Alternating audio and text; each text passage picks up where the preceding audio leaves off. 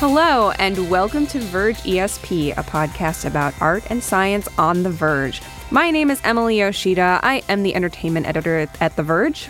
I'm Liz Lopatto. I'm the science editor at The Verge. Uh, and I, this is a little bit like not quite science and not quite entertainment. And I have insisted on talking about it anyway because I am so fascinated.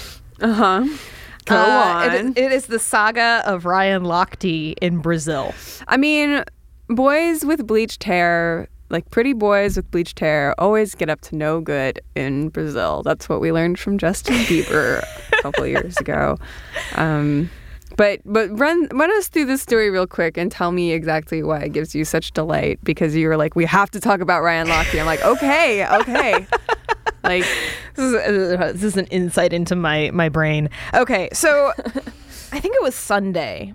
There is a headline that's like Ryan Lochte's mom says Lochte was robbed at gunpoint at the Olympics, and then the IOC denied it. And then there was some back and forth about whether or not the incident had taken place. So I'm already interested because, like, I don't know. It's just whenever there are contradictory stories, there's like some like little like bat signal that goes off in the back of my head, even Right. if it's something that's not on my my beat. Like, I bet we could dig here and find something real cool. uh huh. Um, unfortunately, I was not in a position to dig, so I let other journalists do it because they're, you know, better sourced than me and actually in Rio. so what has been emerging is, uh, I'm sorry, this just I like I don't know why uh, this like delights me so much. There's a there's a video clip that's now at the center of this particular controversy because Lochte and three other swimmers, they are Jimmy. Feigen, F E I G E N, Con- uh, Jack Conger, and Gunnar Bentz uh, said that they had been robbed at gunpoint at a gas station. And then the video uh, that surfaced from the gas station looks pretty unremarkable. And now the uh, the Rio police are saying that the athletes lied and that in fact the men were involved in a fight at the gas station after one of them kicked a toilet door in Uh huh. and that they invented the robbery to cover it up, which I totally buy because like Ryan Lochte definitely seems like the kind of person who would lie to his mom about like some shenanigans he had gotten involved in. because remember, the source on the original story is his mother. Yeah. No, the he said, she said here is between Ryan Lochte and his mom. And his mom went to the press like, "My boy was assaulted. Ah, no one's done anything." And Ryan's like, "Oh my god!" And like Mom. he, right, he got out of there, man. Like the other three athletes are are are in Brazil still. Conger and Bentz were pulled off their plane by the Brazilian police. Feigen is still in Brazil. No one knows where he is. Lochte's back in the U.S. Like he just like got out of there. And and so, you know, it's like this really remarkable thing to me where it's like the lesson here is that it is bad and tacky to lie to your mother. Okay? Yeah, Like, especially when you're famous and your mom is very proud of her special boy for swimming so fast. Um, she will go to the press. because because the fact of the matter is that you could lie to your mother and create an international incident because like you know that the Brazilian police were like, "Oh my god," because there were all of these concerns before the the Olympics that this was going to be unsafe and there were going to be robberies and things and like they're like, "A scandal, not on our watch." And then the whole thing unravels. So like Lochte's sticking to his story for now. He's saying this really happened. Um, I'm curious to see where this goes, but like just the absolute visceral glee. I like. I hope moms all over this fine nation use this as an example for their children. Listen, if you lie to me, the Brazilian police are going to get real mad. Okay, You're gonna have So to get don't on a do that. plane like right away. Um, don't lie to your mom. Call your mom, but don't lie to her. Yep. Well, so I want to I want to talk about another uh, a, another uh, mom, a cinematic mom in the form of Amy Adams. Uh, there are two trailers that dropped this week for Arrival, which is uh, the latest film from Denis Villeneuve. I'm gonna, I'm gonna, I, I can't, I can't pronounce it normal. I, I have to say that. I have to say it like that. Uh, Those are the breaks, folks. um, he is, of course, the director of um, Sicario, which came out last year. He also directed, or directed Prisoners, kind of a very dark thriller type of dude. And uh, now he's getting into sci-fi. And you know, I'm I I wouldn't say I love him as a filmmaker, but I'm I think he's interesting, and I think I cannot wait for him to do a story about aliens, especially a story about aliens where Amy Adams is not, she does not work for the government the military. She is a linguist, and it is her mission to figure out a way to communicate with these aliens who have apparently dropped these giant bean shaped spacecraft all over Earth. It's like Independence Day, but with talking. Instead. Oh, it's like it's like Independence Day, but like for international diplomacy. Yes, yeah. And the whole thing is like, we don't want to accidentally piss them off by misunderstanding their language. Like, oh God, like bring it to me right now. I want it so bad. It's based off of a, a short story or a novella by uh, Ted Chiang called The Story of Us. And apparently that has a lot of fans. The story of your life. Story, story, the story of your life. The story of us. That is a romantic. Um, actually, I'm not sure. Uh, a- anyway, uh, the story of your life. It has uh, some very fervent fans. Our own Andrew Liptak among them. Uh, and so I, I hear I hear it's promising. I also hear it doesn't really stick to the story that much, but who knows? Well, one of Um, the things that I discovered when we were talking about this, I, I briefly read up on the story, which I have not read itself, but it, it, it uh, deals with the Whorfianism, the Sapir Whorf hypothesis, which is uh, an idea in linguistics that the structure of a language affects uh, its speaker's worldview. Um, it used to have a, a stronger claim that language determines thought, but that's uh, the most accepted version is that it only influences thought. And so, you know, you, you it's um, work from Edward Sapir and Benjamin Lee Whorf that talked about the ways that grammatical differences can affect worldviews of people who speak different languages. So I think. I hope they stick to that because that seems like a movie that I would watch the hell out of. Also, like, I hope that it's not.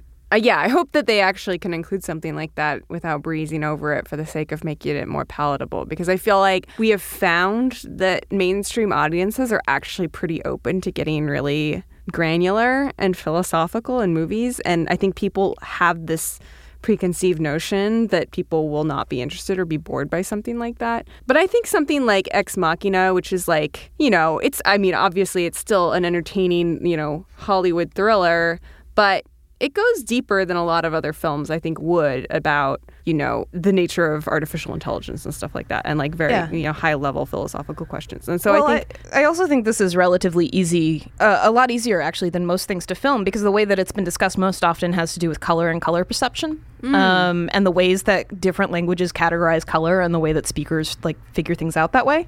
oh, that's cool. Um, so you know that that that seems like something that would be eminently film- filmable, right? Yeah. Like talking about like the different ways that that we understand color. Like for instance, the wine dark sea is a sort of a classical example, and and then you know uh, what does wine dark mean?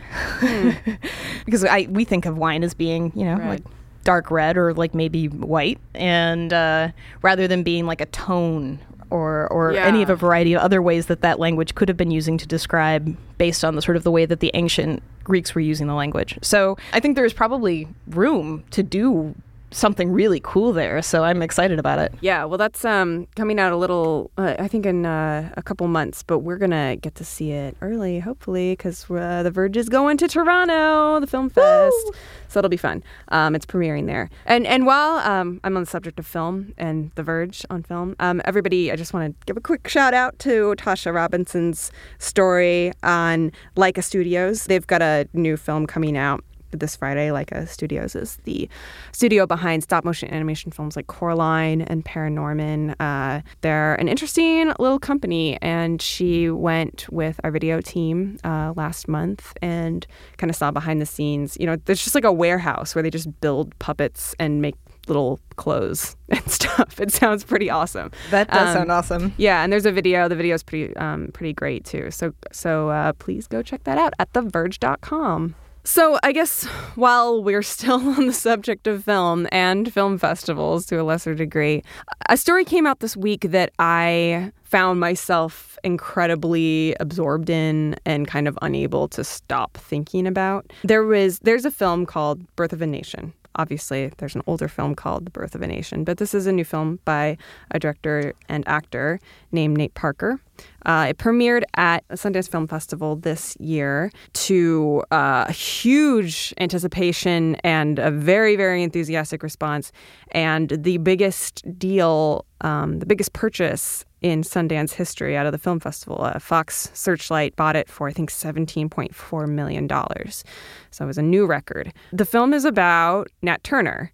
Um, Nat Turner is the, of course, the slave who rebelled. Um, he was famously a literate slave who rebelled, led a rebellion, and went from plantation to plantation, killing the masters. And this has kind of always been one of these stories, I think, that's been seen as something that Hollywood would never take on. You know, there are plenty of slave narratives in Hollywood, but this seemed like something that was maybe a little too too hot for for Hollywood. But uh, but this was Nate Parker's passion project. He raised money for it for uh, seven years, I think, and he wanted he wanted to direct it. He wanted to play Nat Turner in it, and he did that. And and obviously to huge acclaim when it came out. I have not seen the film. I can't really speak to it. I've actually heard mixed things, but overall, that doesn't really matter. Like that's critics talking. I think right. the mood There's an overall narrative of Yes. what the film is. Yeah, the mood around it was well. We can. I, I want to get into context a little bit later. Um, just kind of talk about what happened.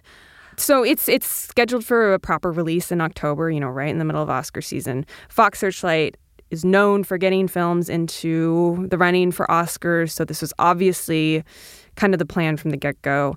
And um, in this sort of promo schedule, kind of running up to the, the release, it started to come out just by nature of Nate Parker being a more public fil- figure now. I mean, he had been in some films, but by far this is the, the, the biggest, most high profile thing he's done. He It came out that he had been involved in a rape case when he was at Penn State in 1999. He and a friend of his were involved in a gang rape. His friend, Jean Celestin or Jean Celestin, was found guilty, and uh, Parker himself was acquitted. Uh, on the basis that he had had prior consensual sexual contact with the victim. So that's very that's a matter of public record. This isn't anything that anybody had to dig up. It is on his Wikipedia page. But this started to get a little more traction in social media. People started to, you know, ask questions. And so Fox Searchlight and him, I imagine, decided to get out in front of it and give an interview to Deadline where they just addressed it. But it was sort of the worst interview you could possibly do to diffuse something like this. Um, he, ba- Yeah. if there's a handbook for how you talk about being accused of rape, I think he pretty much violated every tip, every pro tip. Um, not that there should be pro tips about such things. Um, you know, very much talking about something that happened to him. We saw this in the um, the case a little while ago. The swimmer Brock Brock Turner was that his name? I think Am that was his yeah. name. Yeah, the swimmer out of um, was it Stanford?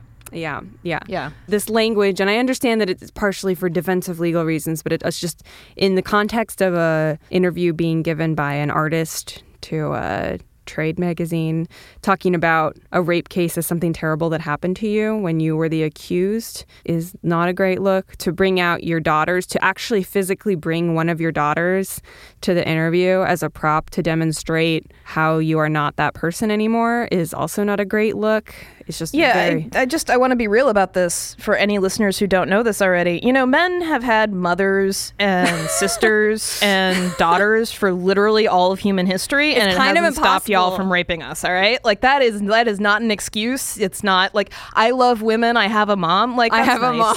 Every rapist has a mom. Okay, let's just shut that down right now. Um, please make the bumper sticker that says every rapist has a mom because yeah. You know, he and this is the first time that Nate Parker has kind of raised some eyebrows with comments he's made in the press. When he was in uh, he was in Beyond the Lights, which came out a couple of years ago, and um, gave an interview. I can't remember now. Maybe to Ebony. I'm not sure. Um, I probably totally misattributed that, but where he said that you know he was he was strongly against ever playing a gay man in a movie because he didn't want to compromise the the integrity of the black male. Oh, that's Um, fucking rich. Yeah. So, um, you know, I, I think it really it, it, it caused a lot of re-examination of this film that most people have not seen. Like we should be clear, it had a couple screenings at Sundance, and the people who have seen it are in the the are a microscopic fraction of the people who are talking about this movie and care about this movie. But it then later that day, that same day that all this started bubbling up, it came out that the his accuser had actually committed suicide in 2012, which just it's just it's just horrible. It's just a horrible sad story with like very little very little positive that you could possibly bring out of it.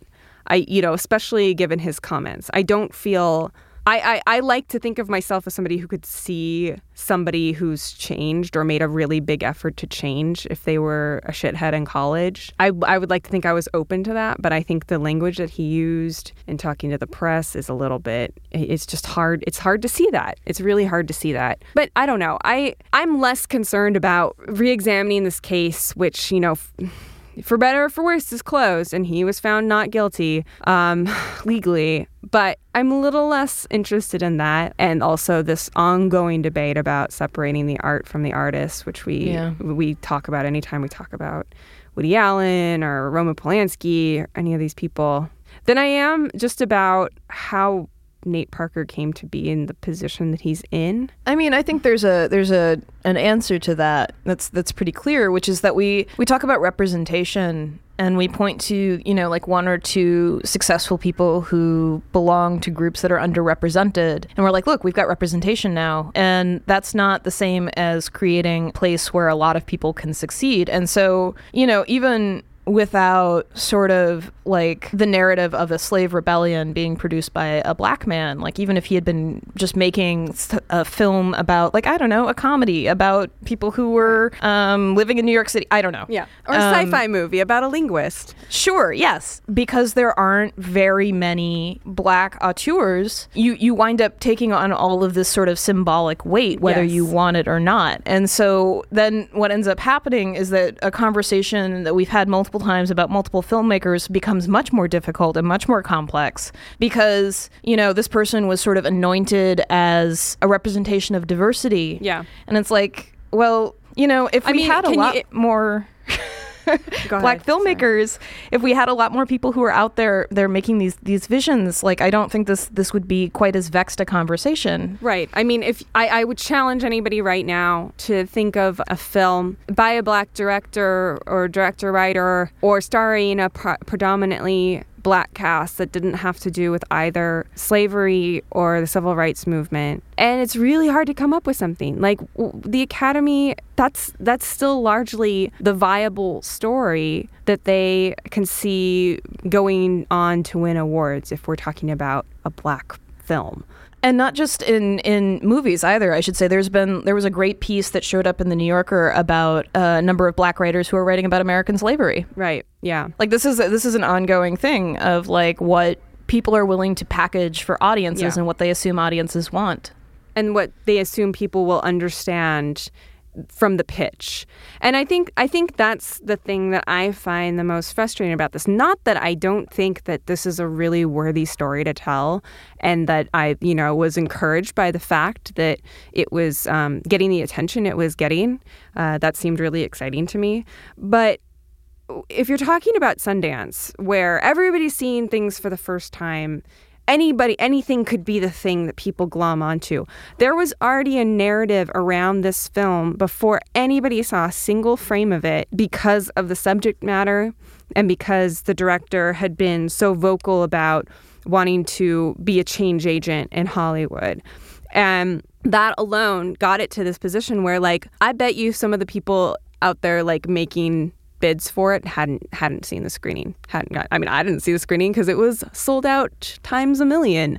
But I, I think that i think it almost didn't matter. And he wasn't the thing is that he wasn't the only filmmaker of color or female filmmaker there with a film that I feel like would be value, uh, viable for award season, even in like the most narrow definition of what you think of as awards friendly material. Um, it's just that that was the one, while at the same time, the Academy is completely embroiled in, in the the Oscars so white kind of embarrassment, really, because of the the nominations that had just come out that were, were once again like incredibly undiverse. And that's at the same time, that's when the Academy was starting its campaign to uh, kind of clear out its membership and and take away membership from some of the people who hadn't made anything in a while. And some of these older academy members that were maybe holding back the kind of films that got considered and bringing in a lot of younger more diverse people into the academy. So this is a real thing that was happening. So it wasn't just like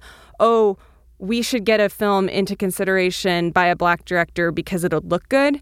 It's like no if you don't you probably will get passed over. Like this new class of academy inductees will probably be more favorable towards you know Birth of a Nation than um, I don't know Florence Foster Jenkins or whatever. Um, so it, it, was a very real thing, that, and it was, there was it was very dramatic. There was a lot of upheaval, and there was this like frenzy of like we got to get the thing, we got to get the thing that'll take us to Oscarland. And I think that there was maybe some less careful vetting Because I'm telling you, this is like politics. Like the the person that you're gonna champion is your Oscar hero. They those people get vetted, and I don't think that Nate Parker was vetted, or if he was, people assumed that nobody would care about this rape case.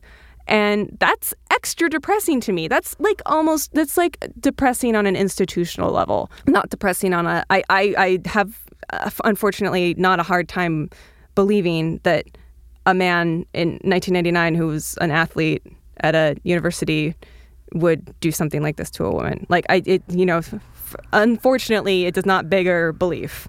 Wasn't he also at Penn State? Yes, which has a history time. of covering up sexual yeah. misconduct by athletes and people who are on their coaching staff? Yes. No, yeah. it was at the very same time as the Paterno thing too. It was like hmm. concurrent. So yeah, it's just it, it very much gives you a slice of a mentality that un, you know this is 17 years later, and that's like kind of has been his argument. It's like this is the past. I'm past it now, which is kind of rich coming from somebody who wants to do this big epic about slavery. You know, all oppression is oppression, and when he goes and is going to do like a college speaking tour, like he legitimately, this was a part of Fox Searchlight's plan to have him tour colleges and talk about oppression like campuses like oh my god like like the balls. Seriously. It's just, it's just, I think the whole thing is unfortunate. I don't even 100% blame him for the position he's in. It's just a complete institutional blindness that is still, you know, it hasn't worked itself out. And it wouldn't have worked itself out even if he had been on the up and up and Birth of a Nation won an Oscar. That wouldn't fix anything either. So, yeah. Anyway, Anyway, the whole situation is incredibly sad. Any way you look at it, there's right. like no. I, I, at least for me, it's one of the reasons that I haven't been following it as closely is because every single development is just sadder than the, the last one. Oh, it's horrible. I mean, like for anybody who cares to go and dig into the case documents, it's it's really like I, I don't use this term lightly because a lot of times I don't personally believe in it for myself. Uh, but it is like trigger warning uh, territory for sure. It is incredibly sad what happened to this woman. Um, so, yeah. Anyway, the Oscars, they continue to be a work in progress. but hopefully, we'll see some good things this fall. Uh, it is premiering at Toronto along with many other films that should be in consideration. So, hopefully, we can focus on some stuff that um, is by people who don't get accused of raping people.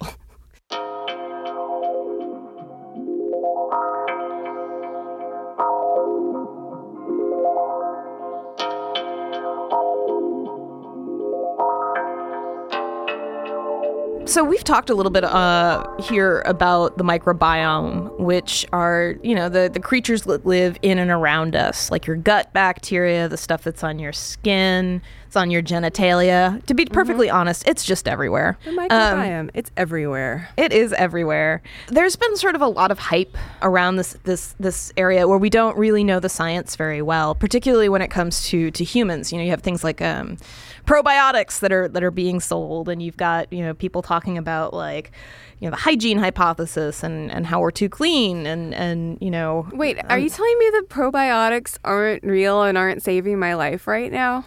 Uh, I I'm really sorry, Emily. uh, I love probiotics. I love anything that says it's probiotic. I like. I buy it. well, listen. I love. I love fermented food. Um, yes. You know, I just. I think it's tasty, and I eat it anyway. But like, you know, the the the, the a lot of the um, bacteria in there isn't bacteria that's going to stick around in your body necessarily. Okay just FYI. Um, and actually, Ed will talk about this a, a, little bit because I, I have a guest um, who I have just clumsily introduced. Um, Ed Yong. He is a science writer for The Atlantic. He has just published a book called I Contain Multitudes. It is about all of the things that live in and on us. so, so how does this relate to because Verge, Verge, the Verge faithful surely have rich in their memory a feature by our dearly departed, not not from this earth, but from the Verge uh, writer uh, Arielle Duhaime Ross, who's going to be making a debut uh, debut on HBO uh, in September, and hey. you should watch her. But yeah, she did a big story on this guy who's trying to hack his micro or his yeah his microbiome by I don't yeah I, by some very um, colorful means. Yeah.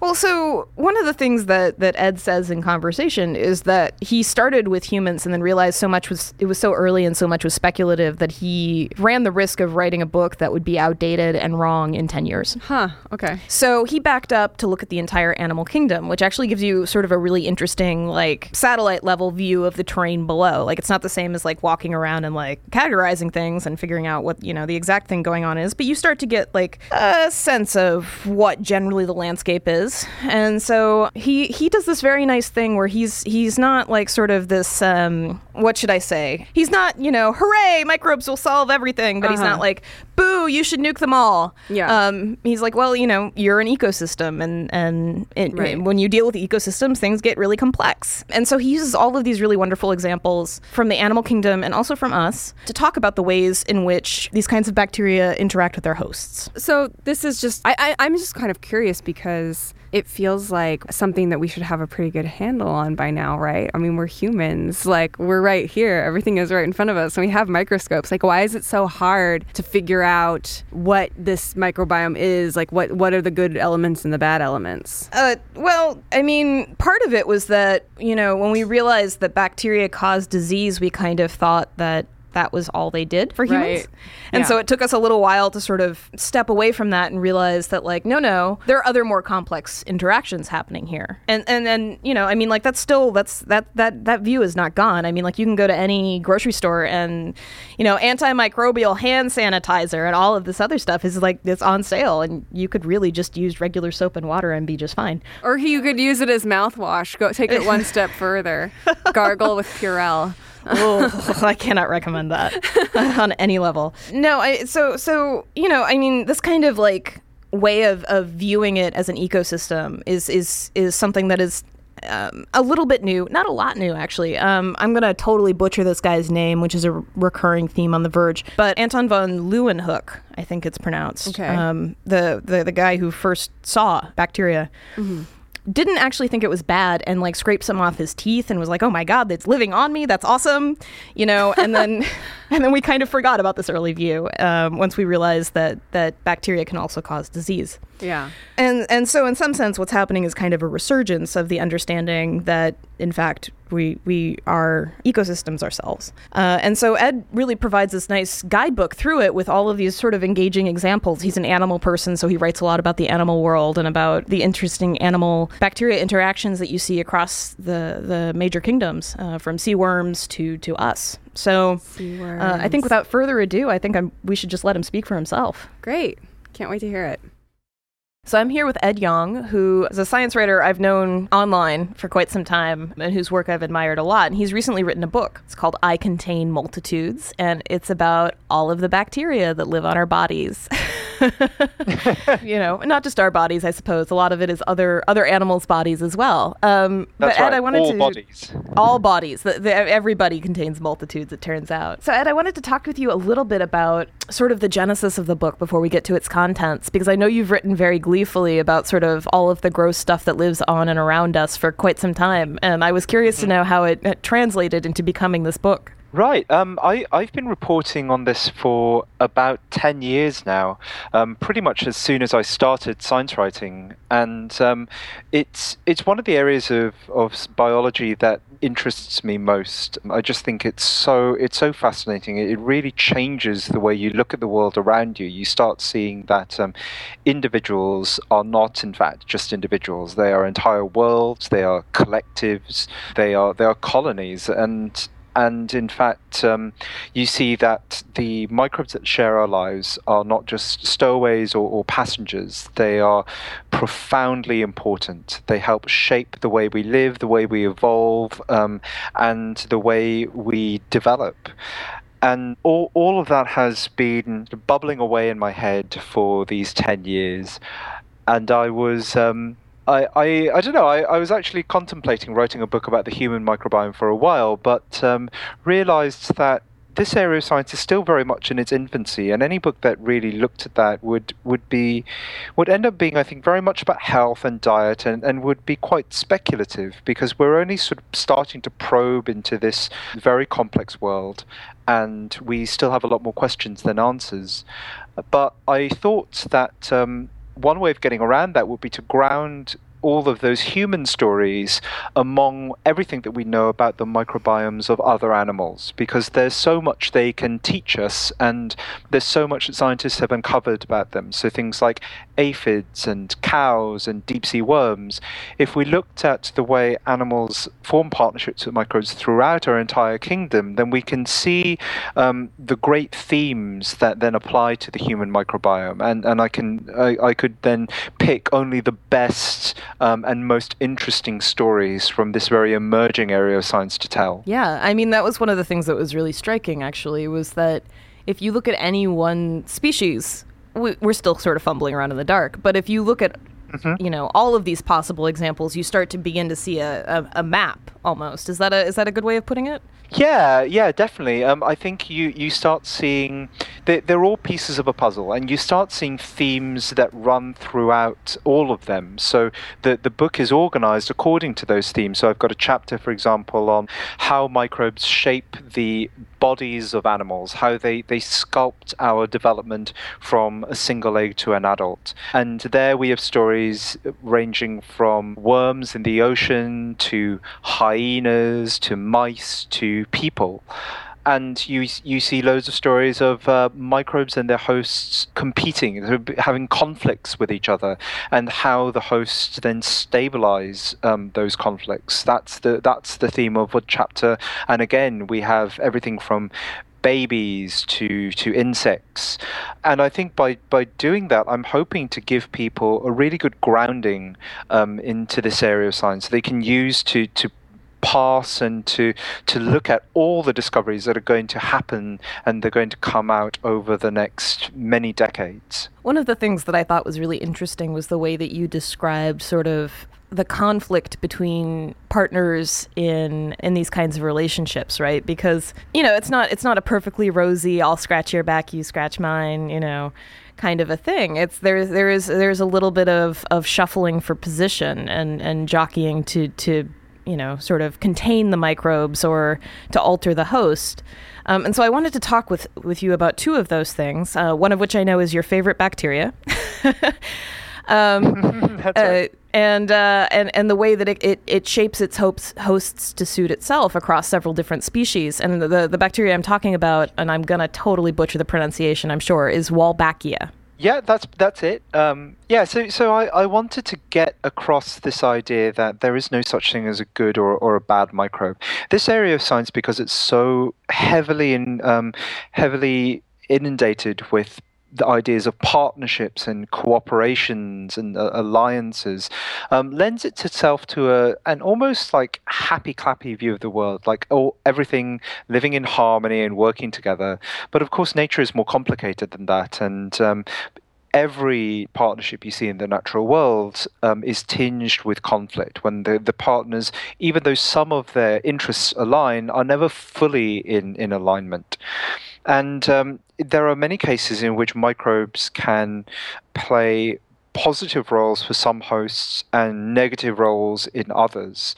Um, and Wolbachia is a good example of that. So this is a very, very common species that, um, or actually a group of probably many different species. Um, it's it's very common. It infects something like forty percent of insect species and species of other arthropods, which are themselves the most the you know the richest and most numerous groups of animals in the world. And what Wolbachia does varies from host to host. So in some, it's a very clear parasite. It harms males in particular because it only passes down the female line. Um, and so, in some cases, it turns males into females. Sometimes it kills males outright. But in some other hosts, Wolbachia is a very positive influence. It um, provides bed bugs, for example, with um, with nutrients. It acts as a sort of living dietary supplement, and it also uh, it also allows some caterpillars that feed on leaves to stop the leaves from yellowing, to to hold back the progress of fall, so that the hosts can have more to eat for longer. Right. This all sounds pretty good, except that then you remember that there are entire species where you know it, it wipes out the males. yeah, right, exactly. So, so that you know that that's a very good example of uh, of a microbe that has these sort of Jekyll and Hyde faces depending on the host it finds itself in. Um, but then there are others too where um, the same microbe in the same host can be both hero and villain. So um, the the stomach bacterium Helicobacter pylori, which infects us, can, for example, cause stomach ulcers and stomach cancer. But its presence has also been linked to a lower risk of esophageal cancer, and it is in the same strains that provide both of those benefits and costs. Right. I mean, it's it's that's one of the more interesting stories I think of of the 20th century was the the drop in stomach cancer and the concordant rise in esophageal cancer. I mean, those two things it's it's like you can't separate them.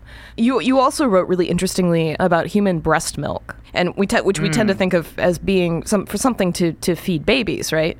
But it's not just babies that are getting fed by breast milk. Is is um, one of the interesting things that you sort of propose or maybe not propose is the right word, record in the book that there's a possibility that, that parts of breast milk are meant specifically for bacterial colonies in the baby. Is that right?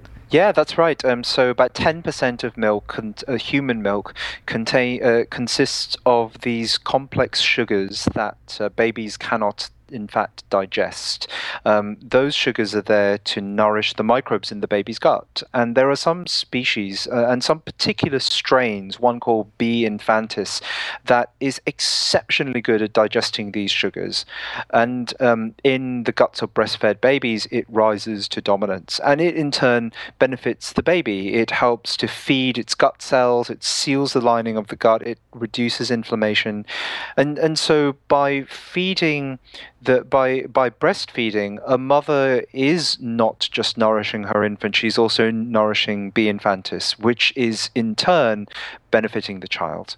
Um, so this is a, a, great example of the ways in which um, hosts can select for the right microbes, can contain their multitudes um, by by offering them the right food. And in this case, that food is milk. It's a way for a mother to sculpt the first ecosystems inside um, her baby's body. I mean, that's that's a a relatively common strategy, I think, is aiming for some kind of control or containment of your bacterial partners. You know, whether it's mm-hmm. uh, specific cells that have been designed for them to live in, that where they have like these little pockets, basically, in certain species, yeah. or or providing certain kinds of food. That seems like a very good strategy for controlling the terms of the partnership. Yeah, absolutely. You feed the the right microbes, um, and you you allow them to outcompete the wrong ones. Um, there are, as as you say, there are physical structures that can contain microbes too. So insects produce these cells called bacteriocytes that are just rammed with um, with with uh, microbial partners. There are you know, uh, in our guts, we keep microbes within the gut and prevent them from crossing crossing the lining of the gut and reaching the bloodstream beneath with with a layer of mucus, a very thick wall that is also then patrolled by the immune system. And the immune system provides yet another way of controlling our multitudes, of selecting which species get to live with us and which do not. Yeah, you actually had a really wonderful passage on how useful mucus is that I um, hadn't ever quite seen framed that way before. Um, but, um, about how it's sort of like part of what's going on is that there are, of course, viruses running around, and most viruses actually don't target humans. They're they're they're sort of indifferent to us. They they seem to like bacteria though. And uh, part of what's going on with mucus is that we are basically holding the bacteria still, so that either you know our um, our immune system can get to them, or potentially these viruses can as well. Am I am I am I reproducing this fairly?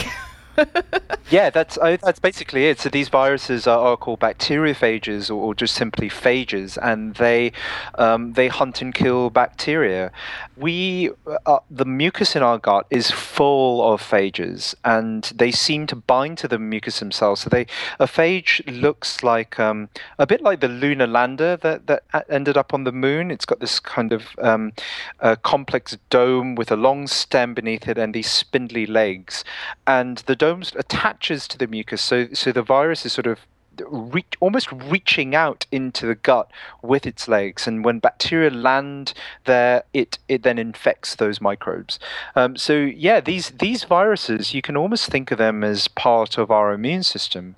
They help to control the microbes that live with us, and we we have created an environment in which they can thrive and they can find their prey um, by by creating this physical barrier of mucus um, al- along our guts. Yeah, I mean, this is again a little bit of a, a, a I mean, again, it's a partnership. Sure, we've created this area where the, the bacteria can live, but we also have, have put these very strict guidelines and, and, and, and borders on it, and the mucus is part of yeah, that. Yeah, yeah, absolutely. Yeah, very much so. It just shows that um, the bacteria that we have in our guts, even though we think of them as partners, you know, they help to digest our food and train our immune systems, they need to be in the right place. If they get into the wrong place, they can cause inflammation and a lot of other problems. So we, we need to keep them in check. They are not inherently our allies. They are that way because we contain them, we control them. Right, because they're they're part of what digest us basically after we're dead, right? Like the the barriers stop working after we die, and then they sort of are part of the the whole process of of rotting. Yeah, and um, there's actually a lot of work on what happens to the microbiome after people die, like what you know, wh- which um, which species turn up when. There's there's a lot of work on whether you can actually use the bacterial communities on a dead body to time um, to work out the time of death, to use it as a forensic tool. It, it's something that I like to call the necrobiome, um, and it looks like it it could be um, actually actually very very useful for forensic purposes. Yeah, I mean it's it's it's a bit different of a view than sort of the cheerier probiotic version that we're uh, sort of getting accustomed to from marketing, among other places, right? Yeah, that's right. Yeah, the um, friendly bacteria, right? Yeah. Yeah, yeah, yeah. I mean, I you know uh, the the case in point I think is is usually yogurt. I, I remember sort of near the beginning of my career there was there was a bunch of stuff coming out. I think Danone, Group Danone, had um, done experiments on their patented yogurt bacteria mm-hmm. and you know regularity and there's been a, of course you know a bunch of sort of questions about it but one of the things that i think is really interesting that that you point out is that there there are a couple of ways where trying to treat humans with bacteria in order to, to get us to, you know, our, our ecosystems to change in ways we want it to change can go wrong. And with yogurt, obviously the, you know, the, the species that are in yogurt don't necessarily stay in our gut that long. Is that, is that right? Yes, that's right. Yeah. Yeah. They're not particularly suited for life in the gut. They are not the like the A-listers of the gut. Um, they were chosen for historical reasons because they were easy to manufacture or to package, and they are also they also tend to be um, you know strains that have been grown in, in industrial cultures for a very long time and then they're packaged in products where they they're, they're, sort of present in small quantities. So when you when you swallow them, you're ingesting only a tiny number of microbes compared to the vast communities that live in your gut. And you know they're not incredibly well suited to life there, so they don't seem to to take hold. Um, they may have temporary effects, but they're not going to st- start up new colonies inside you. Right. And I mean, even when the bacteria are bacteria that are well suited to us, there, there are ways that that can go wrong. You, you cited a really interesting example a little bit after the, the sort of the section on, on probiotic yogurt of, of trying to, to treat illnesses. I think it was kidney stones by, mm-hmm. by putting more bacteria in the gut. Do you, do you want to explain that? Yeah, so this is a uh, a species called Oxalobacter, which um, breaks down a substance called oxalate, which has been linked to to kidney stones. But you know, often when one of the um, scientists I, I, spoke to um, told me that these these products aren't very good, and it might be because um, people who have kidney stones are often told to avoid foods with oxalate. Now, if you then give them bacteria that break down this stuff, there's nothing for those microbes to eat. Um, so I think we need to realize that what we're really what we're doing when we think about probiotics or, or any kind of microbi- microbiome based therapy, we're dealing with living things and we're dealing often with large communities of living things that then get chucked into a vast ecosystem inside us where there are competitors, uh, rivals, where they have to deal with the host immune system, where they need to find food. And it's not as simple as a lot of other areas of medicine. Like, you know, people treat these things as if they were, say, vitamin deficiencies. You know, you find uh, that you find that someone has a lack of something and you give them the thing and you hope they get better. It's it's not like that. It's more like trying to, to change an entire world, like to, to manage a rainforest or, or a, um, a coral reef or something of that order of magnitude of complexity. And it's no wonder that our attempts at doing that have been a little clumsy and basic. You know, we need to think about if you're introducing microbes into our bodies, how are they going to interact with those that are already inside there? Are they going to cooperate or compete? Will they find food? If not, do we need to feed them? Do we need to ingest prebiotics or, or products that uh, will nourish those specific bacteria? Um, you know, what quantities are, are we ingesting them in? All these questions are, are very ecological questions. They're questions that people who work in large scale ecosystems are very used to thinking about. But I think because the human microbiome is still is such such an early state of investigation, and because a lot of people are coming into it from a very clinical background, they're not used to thinking about these ecological complexities. Yeah, it's it's in some sense we're we're kind of trying to landscape a rainforest, right? Right, yeah, very much so. I think that's exactly right. And, you know, with all the complexity that that entails. That makes sense. So, what was what was the thing in the book that was either the most fun to report on or most surprising to you? Was there was there one thing that really stands out when you when you look back at all of the work that went into this and all ten years of reporting? Wow. Um, so yeah, th- there were there were loads that I enjoyed writing about, um, and and often they were stories that weren't necessarily about people. They were stories that in, in other animals where people have made uh, incredible discoveries. So, for example, there's this um, there's this insect called the citrus mealybug, which is um, this white. Um, it almost looks like a like a walking dandruff flake, and it has bacteria inside its cells that provide it with nutrients that are missing from its food, just like uh, a lot of other sap sucking bugs like aphids and cicadas and the like. But those bacteria then have more bacteria inside their, inside them. So this is an insect that contains microbes, which also then contain microbes. It's like a, a living Russian doll.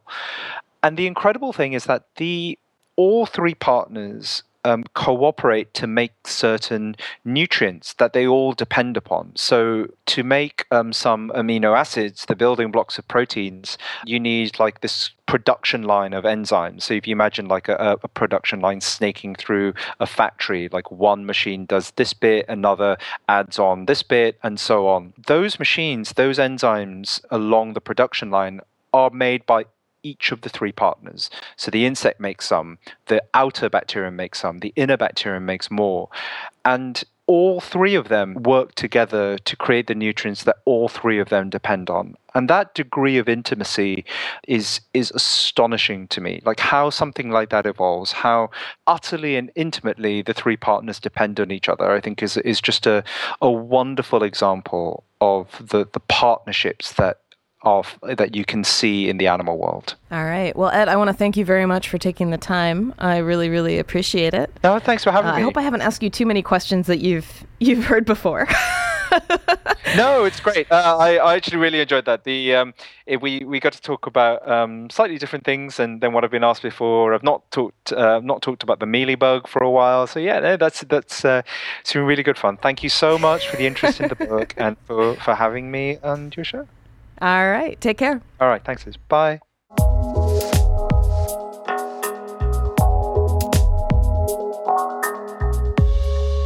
That was Ed Yong with The Atlantic, um, who has a new book out. I Contain Multitudes. I liked it a lot. If you are interested in rip roaring tales of scientific weirdness, I highly recommend picking it up. And that's going to do it for us today, I think. Yes, that that does it for us. Uh, so as always, uh, if you have not, please subscribe to us on iTunes. We're Verge ESP there, and you can also find us on Spotify. Just make sure you're on your phone, on your mobile device. We're also on SoundCloud at soundcloud.com slash vergeesp, and you can tweet at us. I am at Emily Yoshida, and Liz is at MS Lopatto. And please leave us a review wherever you happen to find us. We do love your feedback. So have a great week, everybody. We'll see you next week. Bye. Bye.